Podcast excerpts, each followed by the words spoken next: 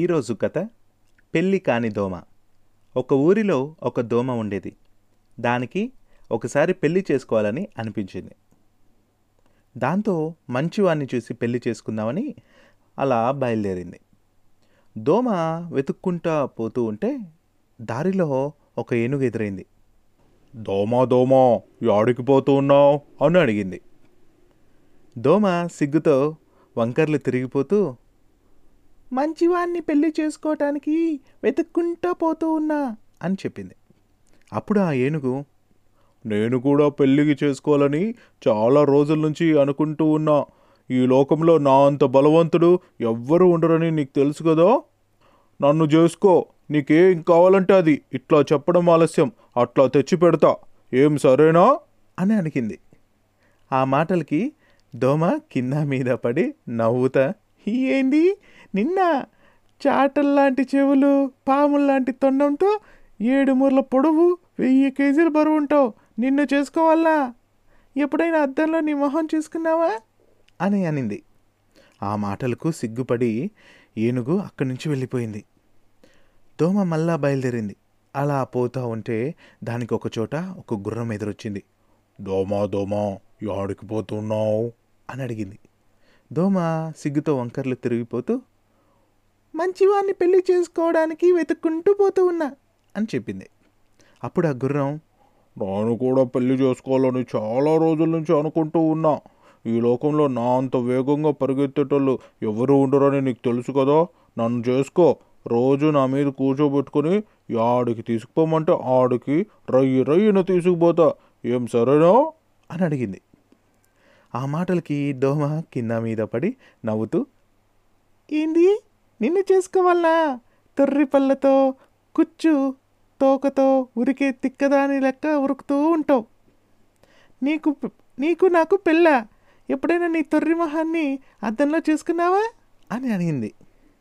ఆ మాటలకు సిగ్గుపడి గుర్రం కూడా అక్కడి నుంచి వెళ్ళిపోయింది. ఇంకా దోమ మళ్ళీ కూడా బయలుదేరింది.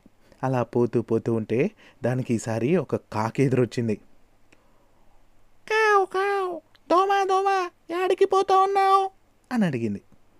దోమ సిగ్గుతో వంకర్లు పోతూ, మంచివాణ్ణి పెళ్లి చేసుకోవడానికి వెతుక్కుంటూ పోతూ ఉన్నా అని చెప్పింది.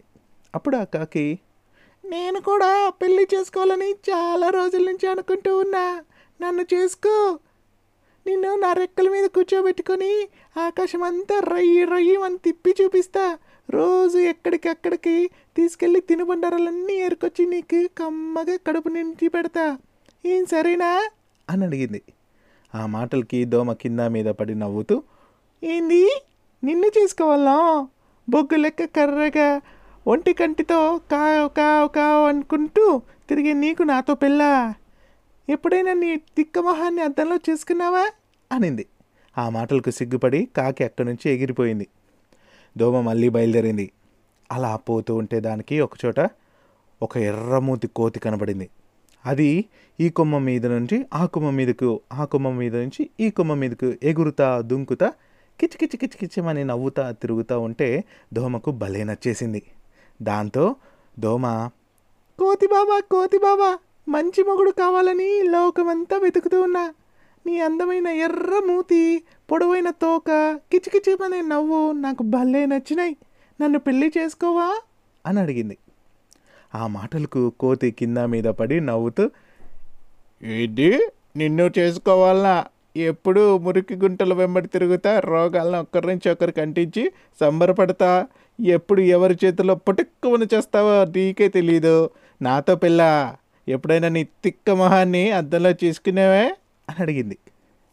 ఆ మాటలకు దోమ ఇప్పుడు సిగ్గుపడుతూ తల దించుకొని, ఏడుమూరల ఏనుగును కాదంటి, తొర్రిపల్ల గుర్రాన్ని కాదంటి, ఒంటికంటి కాకిని కాదంటి, అడిగిన వాళ్ళందరినీ కాదంటి, ఇప్పుడు నచ్చినోడు నన్ను కాదంటున్నాడే, ఇదేనేమో జీవితం అంటే అని ఏడ్చుకుంటూ ఇంటికి పోయింది. సో మనం ప్రేమించే వాళ్ళకన్నా మనల్ని ప్రేమించే వాళ్ళు మన దగ్గర ఉంటే అంతా హ్యాపీనే. సో ఈ కథ నచ్చితే అందరికీ షేర్ చేయండి.